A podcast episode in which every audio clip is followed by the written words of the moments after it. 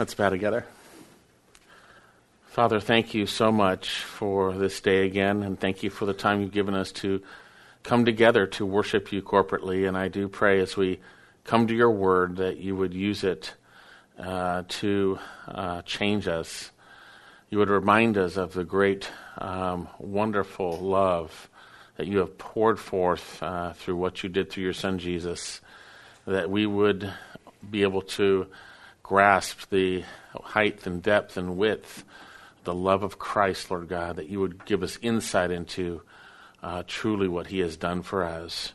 And I pray for anyone who's not saved today, I pray today would be the day of salvation, that you would use your word to prompt and convict hearts so that they might turn to Jesus and be saved. So, Lord, we thank you for your word. We thank you for this time. In Jesus' precious name, amen. Amen. Well, we are certainly uh, coming close. We are a week away from Easter, and uh, as uh, we come close to this time, I felt it would be good for us to be reminded of what preceded the resurrection, which is the death of Christ for us for our sins. And so, would you turn your Bibles to Matthew chapter 27, and we're going to be looking at verses 27 through 50, and hopefully it'll be a tremendous blessing to you. It's certainly a blessing to me to study it, and it's a blessing to even think about sharing it now. It's it's so wonderful to be reminded, and I, we can just become complacent and forgetful throughout the day and throughout the week about uh, what the Lord has done for us. So turn uh, to Matthew 27, verses 27 to 50. And at this uh, point, we come to the sobering climax of the book of Matthew, where uh, everything Matthew's been pointing to is coming to fruition right here. We see certainly uh, in the book of Matthew that uh, even before uh, God the Son took on human flesh, we have the statement of why he would do so. Matthew 121, and she will bear a son, and you shall call his name Jesus for it is he who will save his people from their sins. It's about being saved from sin. And this same Jesus, who is the rightful king of the Jews in the line of David, is God the Son who took on human flesh. And you see, he didn't just take on human flesh to be like some people would say as an example for us, although he is a perfect example. Uh, he took on human flesh, as we see, because he came to serve and give his life as a ransom. Matthew 20, 28, just as the Son of Man did not come to be served, but to serve and give his life a ransom for many. And he came that he might die and bring the forgiveness of sins. Matthew 26, verse 28 For this is the blood of the covenant, which is poured out for many for the forgiveness of sins. Forgiveness of sins. You know, this world is so full of unforgiveness. It, uh, it is so full of those uh, who we all were at one time in Satan's domain. Uh, but God, through his son Jesus, has brought about this tremendous reality forgiveness of sins. Now, in Matthew, uh, we see that King Jesus came to his own. They were sitting in darkness, in the shadow of death. And through his teaching, he confronted their wrong thinking. He revealed himself to be the King of Kings and Lord of Lords the Christ. He exposed their sin, revealed himself, and he called upon them to repent and believe in him for salvation. But the Jews rejected him, and the Jewish leaders rejected him and delivered him up for crucifixion. Now, having been tried by the Jewish religious leaders and being found guilty to claiming to be God, which, by the way, he is, uh, through their jealousy, they delivered him over to Pilate uh, the Roman governor, who tried his best to politically wash his hands of Jesus, and then finding no guilt in him, he gave him over to Herod, who found no guilt. And then Pilate, being fully responsible, uh, delivered the decision for Jesus' fate to the people, having been manipulated by the Jewish leaders. Uh, they chose Barabbas, a murderer, over releasing Christ, and they called upon Jesus to be crucified. We see in Scripture that he was delivered up by the hands of godless men. But it was by God's predetermined plan that this would happen, that although evil would seemingly have its way, God would use the greatest evil to bring about the greatest good. So here we see Pilate, a self serving political coward, gives in to the demands of the, uh, of the people and vainly tries to wash his hands of this responsibility or this culpability, uh, but that's, he is very much culpable in that context. And so here, at this point, we come to the crucifixion of Jesus for us, where we see that the King of Kings and Lord of Lords, King Jesus, bears our sin in his body on the cross. Now, we're going to start in verse 27, but I want to back up a little bit for context and read up to our passage here. Let's start in verse 22. Verse 22. And this is in chapter 27 of Matthew. Pilate said to them, Then what shall I do with Jesus, who is called Christ? And they, they all said, Let him be crucified. And he said, Why? What evil has he done? But they kept shouting all the more, saying, Let him be crucified. And when Pilate saw that he was accomplishing nothing, but rather that a riot was starting, he took water and washed his hands in front of the multitude, saying, I am innocent of this man's blood. See to that yourselves.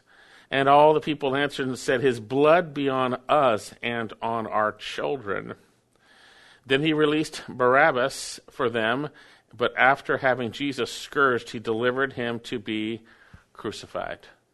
And now this is our passage. Then the Roman the soldiers of the Roman governor took Jesus into the praetorium and gathered up the whole Roman cohort around him. And they stripped him and put a scarlet robe on him.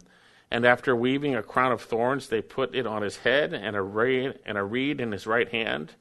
And they kneeled before him and mocked him, saying, Hail, King of the Jews! And they spat on him, and they took the reed and began to beat him on the head. And after they had mocked him, they took his robe off and put his garments on him. And after they had mocked him, they took his robe off and put his garments on him and led him away to crucify him. And as they were coming out, they found a man of Cyrene named Simon, whom they pressed into service to bear his cross. And when they had come to the place, come to a place called Golgotha, which means place of, the, of a skull, they gave him wine to drink mingled with gall, and after tasting it, he was unwilling to drink. And when they had crucified him, they delivered up his garments among themselves, casting lots. And sitting down, they began to keep watch over him there. And they put up above his head the charge against him, which read, This is Jesus, the King of the Jews. At that time, two robbers were crucified with him, one on the right and one on the left. And those passing by were hurling abuse at him, wagging their heads, saying, You are going to destroy the temple and rebuild it in three days? Save yourself. If you are the Son of God, come down from the cross. In the same way, the chief priests also, along with the scribes and elders, were mocking him, saying, He saved others. He cannot save himself. He is the King of Israel. Let him come down now from the cross, and we shall believe in him. He trusts in God. Let him deliver him now, if he takes pleasure in him. For he said, I am the Son of God. And the robbers also, who had been crucified with him, were casting the same insult at him. Now, from the sixth hour, darkness fell upon all the land until the ninth hour. And about the ninth hour, Jesus cried out with a loud voice, saying, Eli, Eli, lama sabachthani, that is, my God, my God, why hast thou forsaken me? And some of those who were standing there, when they heard it, began saying, This man is calling for Elijah. And immediately one of them ran, and taking a sponge, he filled it with sour wine and put it on a reed and gave it to him to drink. And the rest of them said, Let us see if Elijah will come and save him. And Jesus cried out again with a loud voice and yielded up his spirit.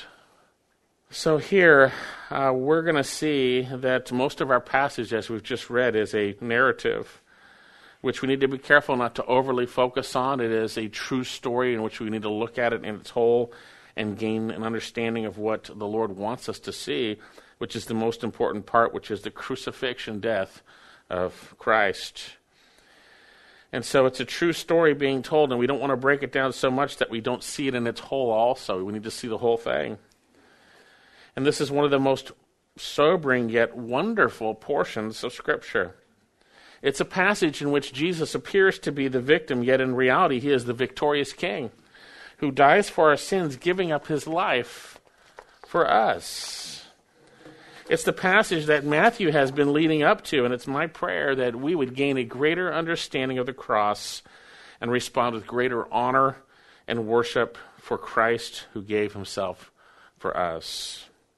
It's also my prayer, as I mentioned before, that those who don't know Christ would truly see their sin they would understand that Jesus Christ paid the penalty for their sins and trust in Him alone for salvation.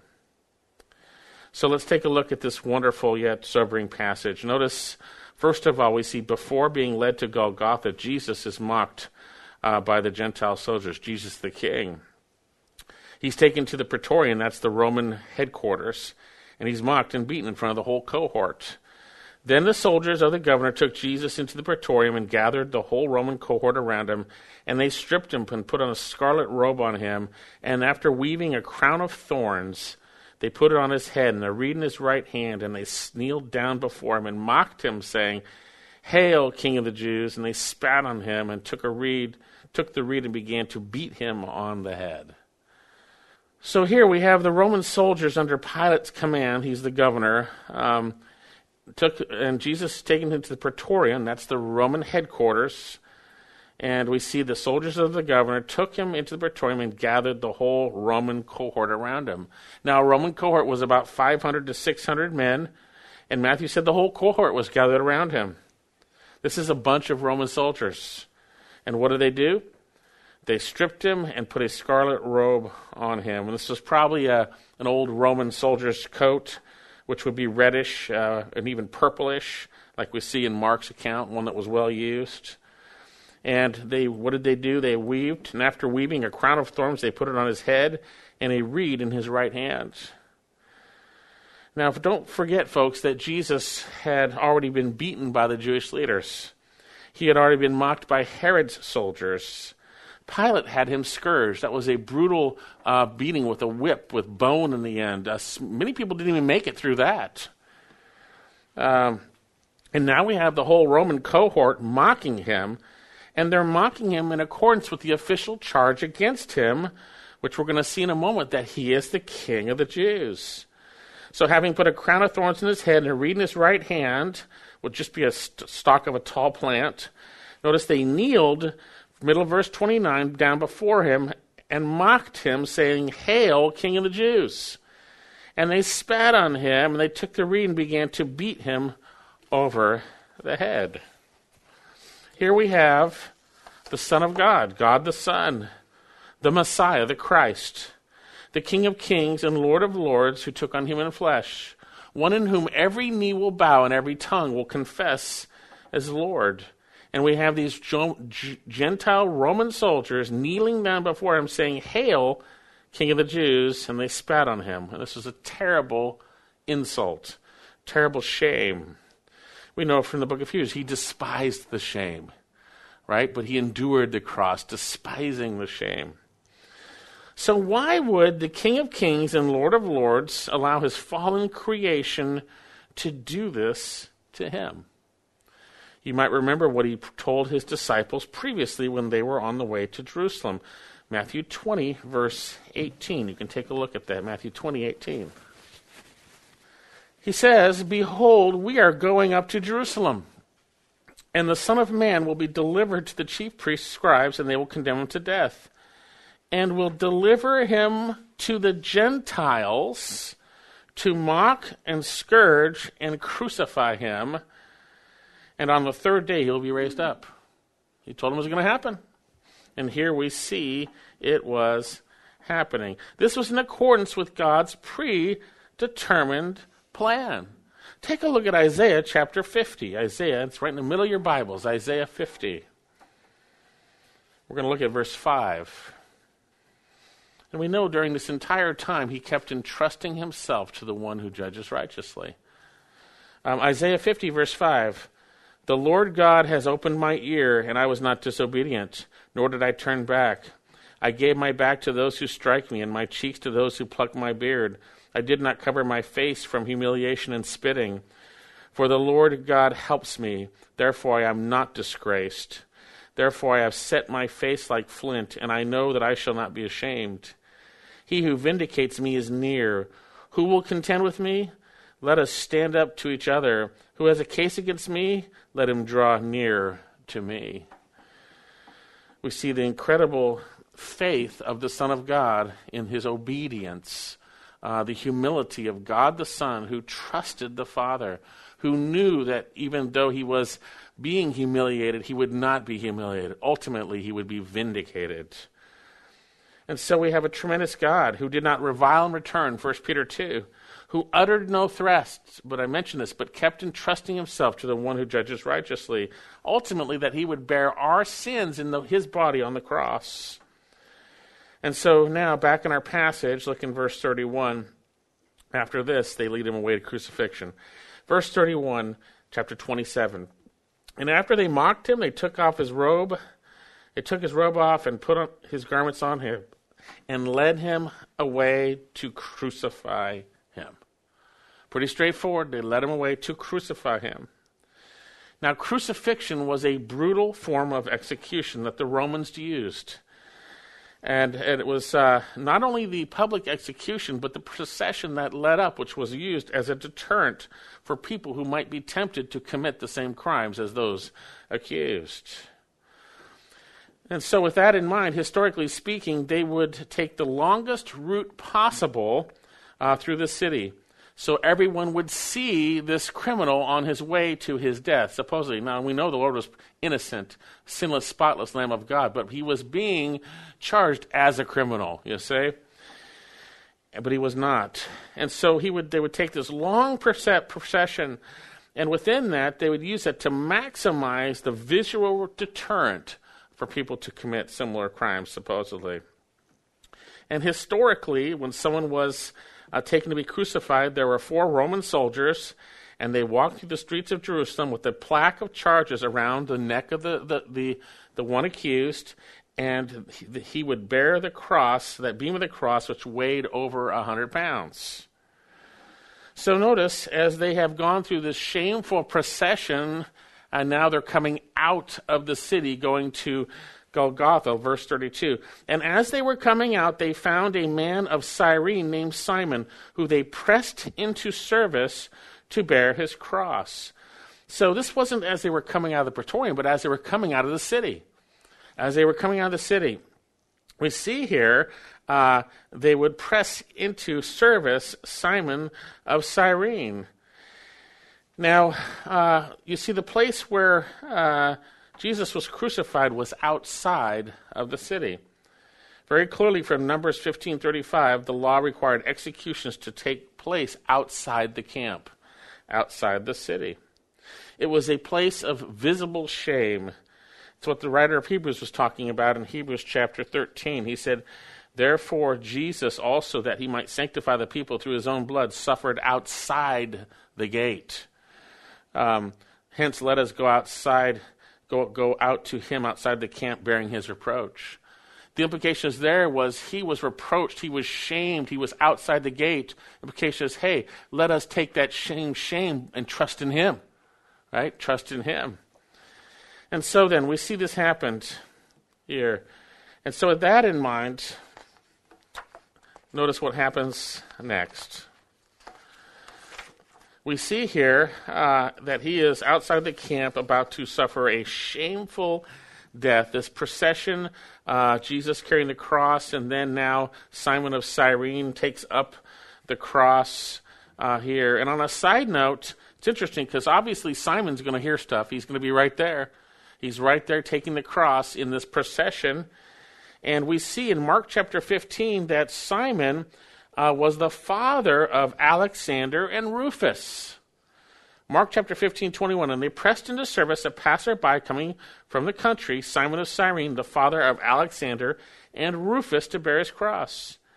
And it has led many to speculate, and I think rightly so, uh, that these sons were well known in the early church. That Rufus was quite possibly the Rufus of Romans 16 which causes others to speculate, and even us to possibly see here, that from this experience, Simon was introduced to truly who the Lord Jesus was. And we're going to see that. Notice what happens when Simon is carrying the cross. Notice uh, the Lord Jesus is not a victim who is, who is falling apart. He is totally in control, and he is actually even pronouncing judgment while he is on his way to the cross. Look at Luke chapter 23, and Simon is seeing all of this. He is seeing all of this. Luke chapter 23, verse 26. And when they led him away, they laid hold of one Simon of Cyrene coming in from the country, and they placed on him the cross to carry behind Jesus. And there were following him a great multitude of people and of women who were mourning and lamenting. And but Jesus, turning to them, said, "Daughters of Jerusalem, stop weeping for me." Now Simon's going to hear all this because here's Jesus, here's Simon, here's the ladies he's talking to. Okay? So he's in between this conversation. He says here, Daughters of Jerusalem, stop weeping for me, but for yourselves and your children, for behold, days are coming when they will say, Blessed are the barren, and the wombs that never bore, and the breasts that never nursed. Then they will begin to say to the mountains, Fall on us, and to the hills, Cover us. For if they do these things in the green tree, what will happen in the dry? So these ladies are most likely professional mourners, historically speaking, who would have a ministry to follow these guys and whatever it might be uh, to make a buck. To make a buck. And Jesus reproves them, pointing out that they are in deep spiritual trouble, like the rest of Jerusalem, because judgment is coming upon them. Quite possibly the judgment spoken of in 70 AD, uh, which we see. So Simon witnessed all of this and most likely heard it very clearly. You see, Jesus is God and he is in total control even on the way to the cross. He's still admonishing as he's on his way to his crucifixion, admonishing those in sin to reckon with the reality of God's judgment. And Simon is hearing this. Hearing. So we have King Jesus being mocked by the soldiers, shamefully led out as a criminal, with the charge of the king of the Jews around his neck, being led outside the gate to his crucifixion. Now, at this point, uh, Matthew shares the, the events the crucifixion in bullet point form, just one after another. And we're going to see that it fulfills all the prophecies concerning the Christ. Verse 33 And when they had come to the place called Golgotha, which means place of a skull, they gave him wine to drink mingled with gall, and after tasting it, he was unwilling to drink. Here we see Jesus arrives at Golgotha. This is an Aramaic word which in our, our text says place of the skull. This is the place where Jesus was crucified, where the Romans most likely did their crucifixions. It was a hill that most likely looked like a skull. Um, it's interesting, the Latin word that we get uh, uh, Calvaria from is from the Greek word cranium. That's where we get our word Calvary, at skull. That's really the place where he was crucified, right? That's what we see here. And so then, what happens here? Uh, he says, when they got there, verse 34, they gave him wine to drink mingled with gall, and after tasting it, he was unwilling to drink. Now, the implication is this is the Roman soldiers doing this here. Now, gall was a light narcotic. Evidently, uh, more specifically, we see in Mark it would be myrrh mixed with wine. Mark chapter 15, 23. And it was given to prisoners to dull their senses and ease their pain during crucifixion. Now, you might think, oh, the Romans are such nice guys wanting to do this. Well, not really. Uh, they had an ulterior motive to do that so that their victims would not struggle as much as they're driving the, the, the, the nails through their, through their feet and, and hands, right? Um, and so then it would make their job easier. So, what does Jesus do? After tasting it, he was unwilling to drink. You see, we have God in human flesh, unwilling to relieve his own pain. Instead of drinking the gall, he would drink the full cup of the Father's judgment for us.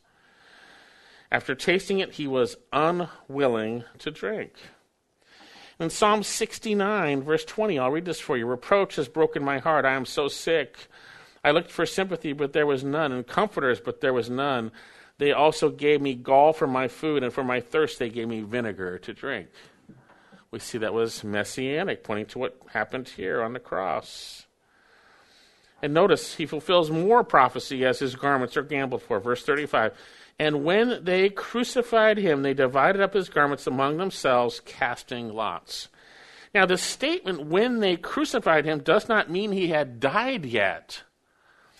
What this means is they had put him on the cross, driving the nails through his feet and through his hands, and he is on the cross. He is being crucified. Now, Scripture does not give us a lot of details about crucifixion, unlike many movies and books and things. And that's my belief that the Lord doesn't want us to focus on those things specifically. He wants us to focus on what the Lord did dying for our sins. It is not his crucifixion. His crucifixion led to his death. He died for our sins. He died for our sins. He bore our sins in his body on the cross and died for our sins. But what we do know from Scripture was, was it was a brutal way to die. It was a brutal way to die.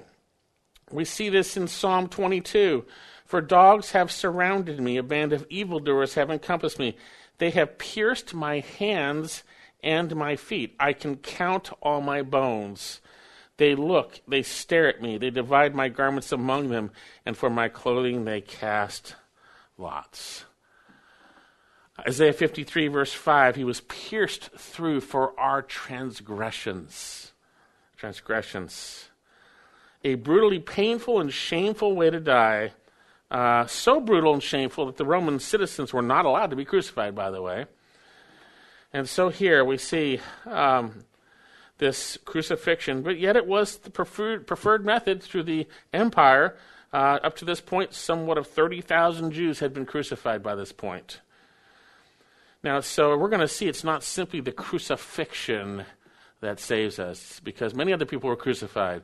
It is that the sinless, spotless Lamb of God bore our sins in his body on the cross and died for our sins and rose from the dead, and death could not hold him because of who he was and what he did.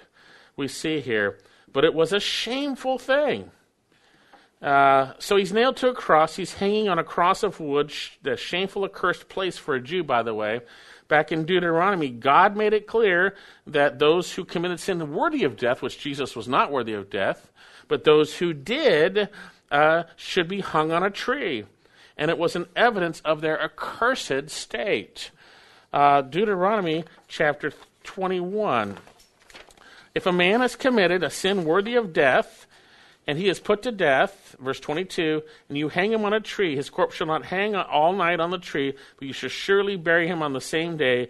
For he who is hanged is accursed of God, so that you may not defile the land with which your God gives you as an inheritance. And then the Apostle Paul would share, uh, pointing to this reality in Galatians 3.10, Cursed is everyone who does not abide by the things written in the book of the law to perform them. And he says in verse 13, Christ redeemed us from the curse of the law, having become a curse for us. For it is written, Cursed is everyone who hangs on a tree. He went on the cross for us. He bore our sin and shame. He bore that. He bore that. And so, in fulfillment of prophecy, we see at verse 35 back in our passage. And when they crucified him, they divided up, up his garments among themselves, casting lots. We saw this earlier in Psalm 22. Uh, they divided his garments and casted lots for them. We know this is happening according to God's predetermined plan predetermined plan. Look at John 19. We see uh, this same reality. John 19, verse 23. The soldiers, therefore, when they had crucified Jesus, took his outer garments and made four parts, a part for every soldier, and also a tunic. Now the tunic was seamless, woven in one piece. They said, therefore, to one another, Let us not tear it, uh, but cast lots for it to decide whose it shall be, that the scripture might be fulfilled. They divided my outer garments among them, and my clothing they cast for lots. Therefore the soldiers did these things. Again, we see prophecy fulfilled in what happened to the Lord Jesus. Now, while being guarded, notice uh, uh, there was a charge over his head. Now, first of all, verse 36 and sitting down, that's the soldiers, they began to keep watch over him Now, here you have the soldiers. They're doing their job. Uh, they're watching over him so that no one would come and free him. They're guarding him, okay? And notice, and they put up over his head the charge against him, which read, This is Jesus, the King of the Jews.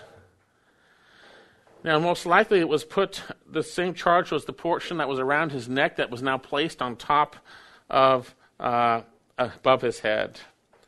And we know from John's gospel that this uh, was written in Hebrew, Latin, and Greek, John 19:20.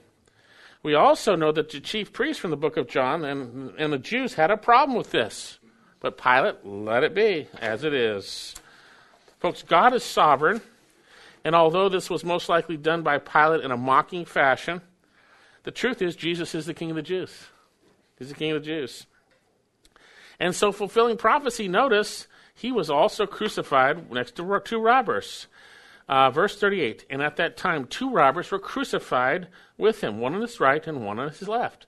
This is in fulfillment of Isaiah's prophecy 700 years earlier. And I'll read this for you Isaiah 53:12. Therefore, I will allot with him the portion of the great, and will divide the booty with the strong, because he poured out himself to death and was numbered with the transgressors. Yet he himself bore the sin of many and interceded for the transgressors.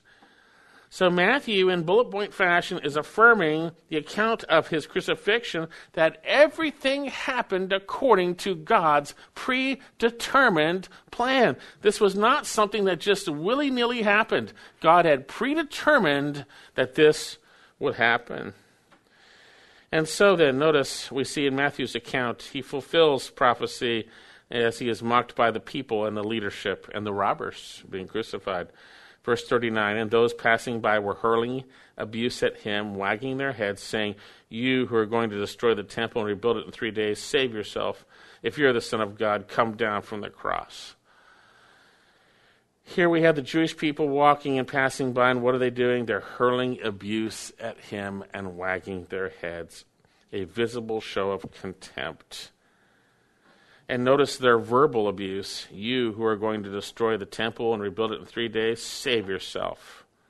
How evil and satanic were their abusive statements. Just along the lines of how Satan tempted Jesus. If you're the Son of God, come down from the cross. Come down from there. Just come down, right? They even says, look at verse 40. If you are the Son of God, come down from the cross. Uh, remember, Satan was tempting Jesus in the wilderness hey, uh, just you know, you could turn, you could have bread, right? You could, you could be. I'll give you all these kingdoms. You don't have to go through that. So we have these evil, evil mocking. And so then the son, they're taking God's son's very words and twisting them and hurling abuse at him. And notice that not only were the common folk abusing and uh, mocking, uh, verse 41, in the same way the chief priests also, along with the scribes and elders, were mocking him, saying, he saved others, and he cannot save himself. He is the King of Israel. Let him come down from the cross, and we shall believe in him. He trusts in God. Let him deliver uh, him now, if he takes pleasure in him, for he said, I am the Son of God. So we have these evil religious leaders who are even more abusive and more arrogant. They are in his presence, but they're not even mocking him directly. They're mocking to the people. These arrogant, evil leaders. How evil. And we see they even twist Psalm 22, verse 8, and use it against him. He trusts in God. Let him deliver himself if he takes pleasure in him. For he said, I am the Son of God. They take the word of God and twist it. And twist it. The reality is, Jesus could have come down from the cross if he wanted to, but he did not.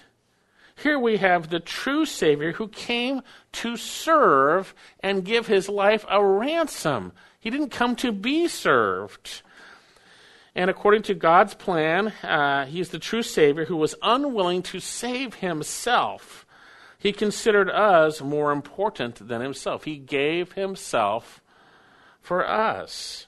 We have the King of Israel, the King of Kings, unwilling to come down from the cross that he, that he might continue and then die for our sins. We have God in human flesh, who trusts the Father, allowing the Father's wrath to be poured out upon him. And notice the abuse doesn't stop. Verse 44 And the robbers also who had been crucified with him were casting the same insults. Same insults.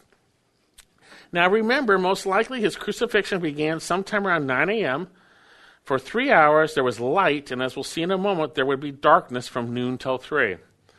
And evidently, both these robbers were hurling insults, but evidently one of them must have repented because he recognizes later on wait a second, this is, this is someone different. This is this is, he he acknowledges him as who he truly is, and actually calls upon him to remember him. Let's take a look at this really quickly. Luke chapter twenty three. A wonderful true story.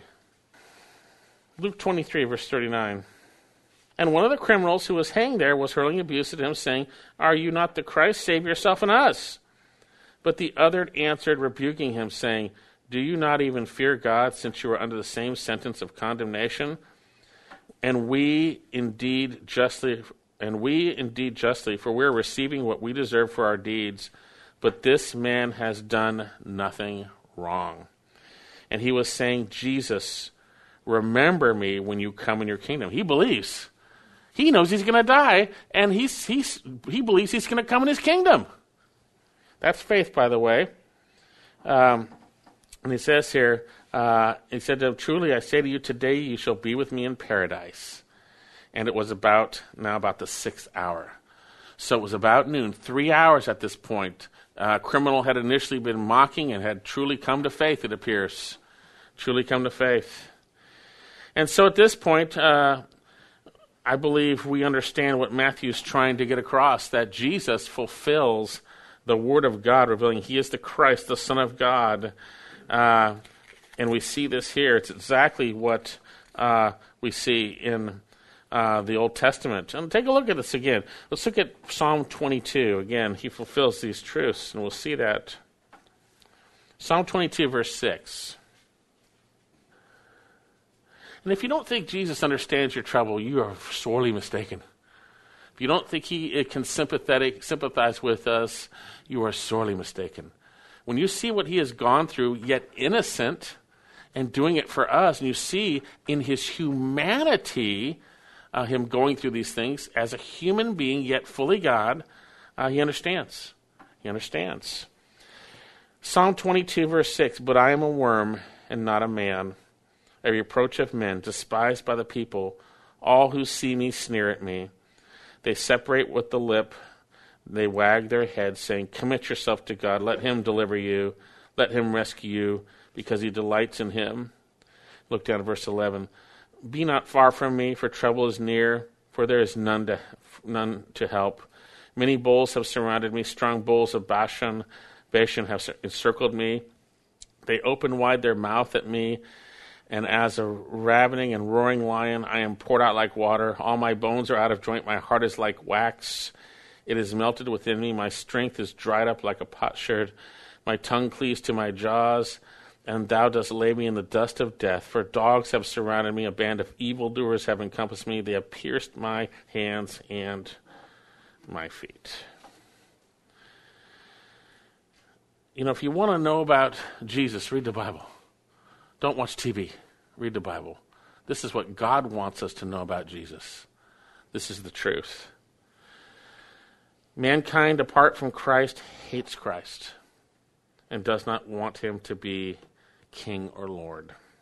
But he is. So Matthew, in bullet point fashion, has revealed the wickedness of man overflowing upon the Son of God, the King of the Jews, who, according to the Father's predetermined plan, is allowing himself to be crucified by his own wicked creation, all in fulfillment of his word. And all of this uh, according to the Father's plan. And notice what happens, verse 45, chapter 27. Now, from the sixth hour, that'd be noon, Darkness fell upon the land until the ninth hour. And at about the ninth hour, Jesus cried out with a loud voice, saying, Eli, Eli, lama sabachthani, that is, my God, my God, why hast thou forsaken me? And some of those who were standing there, when they heard it, began saying, This man's calling for Elijah. And immediately one of them ran up and, taking a sponge, filled it with sour wine, and put it on a reed and gave it to him to drink. But the rest of them said, Let us see if, whether Elijah will come and save him. And Jesus cried out with a loud voice and yielded up his spirit. Here we have uh, a sobering, the sobering and chilling account of God the Son bearing our sins in his body on the cross. Notice that darkness was upon the land till 3 p.m. Now, darkness was from the sixth hour, that's noon, fell upon the land till the ninth hour. And it says that darkness came upon all the land. That speaks of the land of Israel, okay? Now remember that Jesus had been put on the cross somewhere around 9 a.m., had been hanging for three hours, listening to those surrounding him, hurling abuse at him, suffering. And yet something happens at the ninth hour. This is at noon. It says from the sixth hour, excuse me, the sixth hour, which is noon, darkness fell upon the land till the ninth hour. Now, what does this signify? If you study Scripture, you'll know that darkness is often related to judgment for sin. Judgment for sin. Now, speaking of judgment for sin, Exodus chapter 10, verses 21 to 23, God sent darkness upon the land of Egypt because of Pharaoh's sin, not allowing the people to go. We also see darkness clearly associated with God's future judgment, which will be in the day of the Lord. Isaiah 13, it's going to talk about a day of darkness. The sun will be dark when it rises, the moon will not shed its light. Thus I will punish the world for its evil and the wicked for their iniquity. I will also put an end to the arrogance of the proud and abase the haughtiness of the ruthless. That's Isaiah 13. We see this in Joel chapter 2 and Amos chapter 8 and Zephaniah 1, 14 and 15. And certainly, if you are among those who reject Jesus Christ, when you die, you will experience black darkness forever. Judgment for your sin, in punishment, in torment. We see this even prepared for false teachers, 2 Peter and Jude, verse 13. Speaks of judgment for sin. Judgment for sin. So then, also, we see in Luke chapter 23, verse 45, the sun was obscured, or you could literally translate that the sun ceased stopped its light. God the Father was causing the sun to cease giving its light for three hours as his Son, Jesus Christ, was bearing the sin of the world, bearing our sin in his body on the cross, experiencing Father's judgment for our sins, the full cup of his wrath for our sins. You see, Scripture is clear that Jesus Christ bore our sins uh, that he took on the wrath of the Father for our sins. We see it prophesied in Isaiah 53, verses 4 through 6. Surely our griefs and our he himself bore, and our sorrows he carried, yet we esteemed him stricken, smitten of God. But he was pierced through for our transgressions, he was crushed for our iniquities. The chastening or punishment for our well being, our shalom, fell on him, and by his scourging we are healed. All of us, like sheep, have gone astray. Each has turned his own way, but the Lord has caused the iniquity of us all to fall on him. Remember what John the Baptist said, John 129. The next day he saw Jesus coming to him and said, Behold, the Lamb of God who takes away the sin of the world. Matthew 20, 28, just as the Son of Man did not come to be served, but to serve, to give his life a ransom for many. Matthew 26, 28, for this is the blood of the covenant poured out for many for the forgiveness of sins. What did Paul say?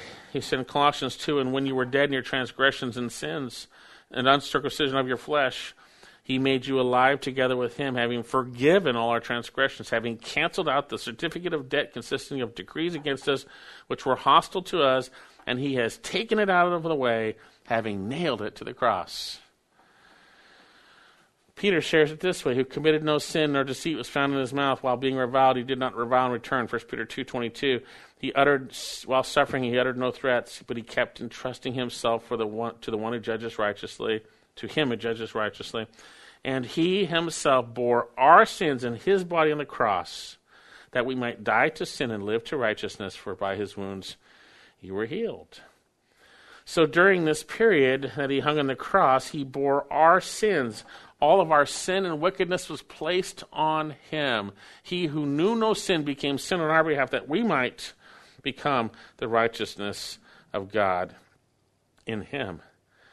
You see, the wages of sin is death. And if we bear our own sin, uh, after we die, we will die the second death. And we will be eternally separated in punishment forever. But Jesus came to die for our sins. And he, on the cross, bore our sins in his body. And it appeared that evil had its way that day, yet God was sovereign over it, had predetermined that Jesus Christ would willingly come and bear our sins in his body on the cross. And so now notice back in our passage, Jesus fulfills Psalm 22, verse 1, crying out, My God, my God, why hast thou forsaken me? Verse 45 now, from the sixth hour, darkness fell upon the land until, land until the ninth hour. About the ninth hour, Jesus cried out with a loud voice, saying, Eli, Eli, lama sabachthani, that is, My God, my God, why hast thou forsaken me? The Son of God, perfectly holy, God the Son, uh, God uh, eternally uh, separated from the Father because of our sin, forsaken in that moment, bearing our sin. It's a direct quote of Psalm 22 My God, thy God, why hast thou forsaken me? A holy God has totally forsaken Jesus, the Son of God, who bore our sins in his body on the cross. Jesus was forsaken by the Father, abandoned as he bore our sins. And notice it's amazing during this time that people still don't get it standing around. They don't get it. Actually, like some continue to mock, by the way. Verse 47 And some of those who were standing there, when they heard it, began saying, This man is calling for Elijah. And immediately one of them ran and took a, taking a sponge, filled it with sour wine, put it on a reed, and gave a drink. But the rest of them said, Let us see whether Elijah will come and save him. Now, this is kind of a difficult portion to interpret here, but it's during this time of darkness. There's some standing there. They don't get it. It's dark. Something's going on here. They still don't get it. People are blind, by the way, in their sins. And when God convicts you of sin, you better respond because He will allow Satan to blind the eyes of the unbelieving.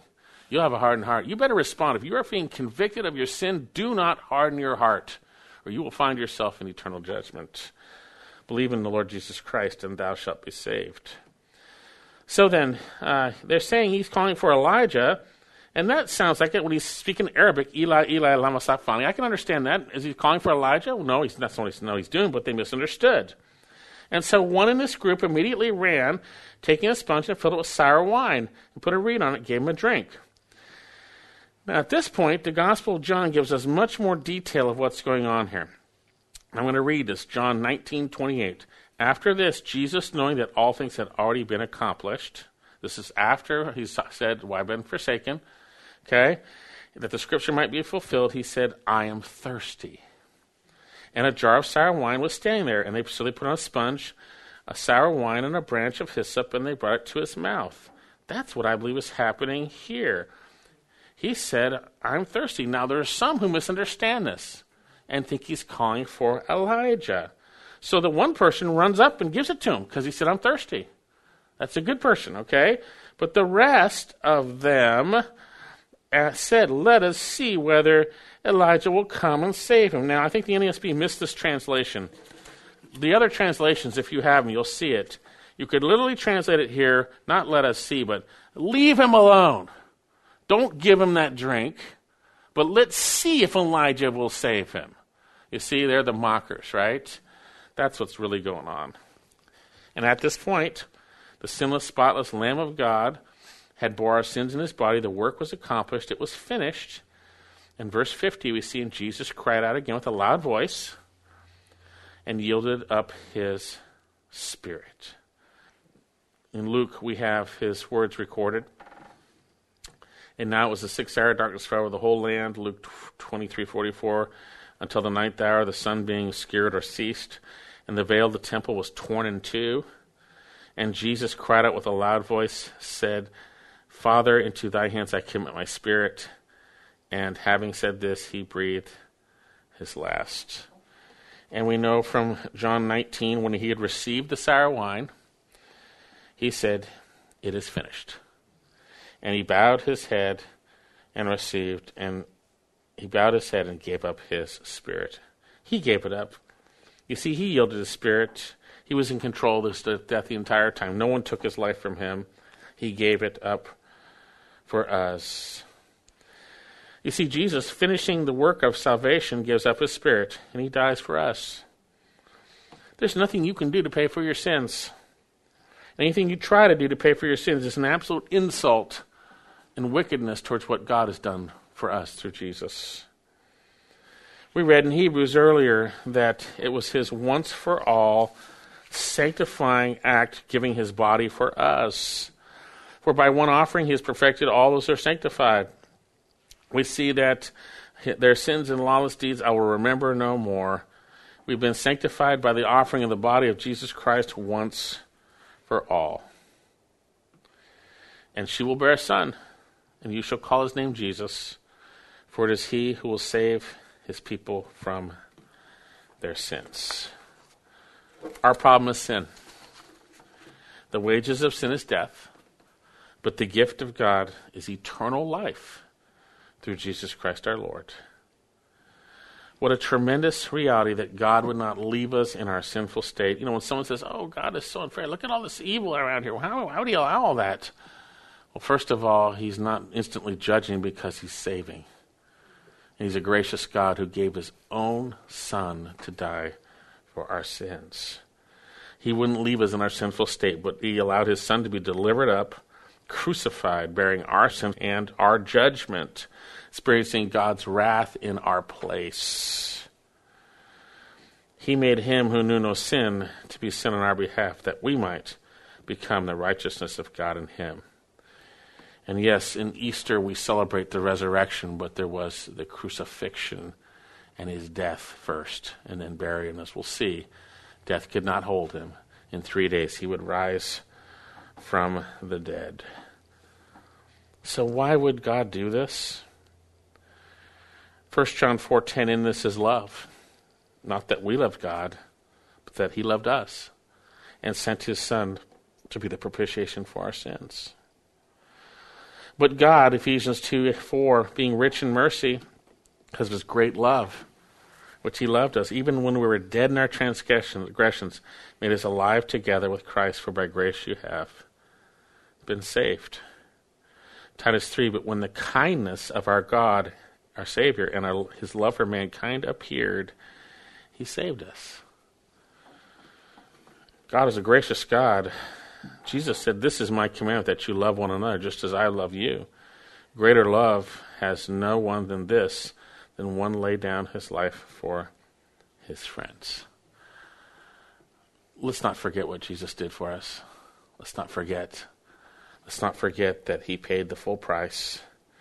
And let's give him so much more glory and honor and praise every day until we see him. Some of you are still in your sins, but Jesus willingly died for you and bore your sins. Call upon him and he'll save you. He'll save you. And for us, we need to praise him for what he's done for us. Let's pray. Father, thank you so much for your son Jesus. Thank you for your love in planning and sending him for us. And thank you that he willingly came to do your will and that he died for us. He bore our sins in his body on the cross and died and rose from the dead. Lord, please keep our hearts soft and sensitive. Keep us focusing on what you have done for us, what he has done for us until he comes again. May we be ready to share the hope that we have because of what you have done through your Son, Jesus, for us. Father, I pray for anyone who is not saved. May they not harden their hearts. May they believe in the Lord Jesus Christ and be saved. We pray this in his precious name. Amen. And then, John, let's sing uh, Jesus Paid It All.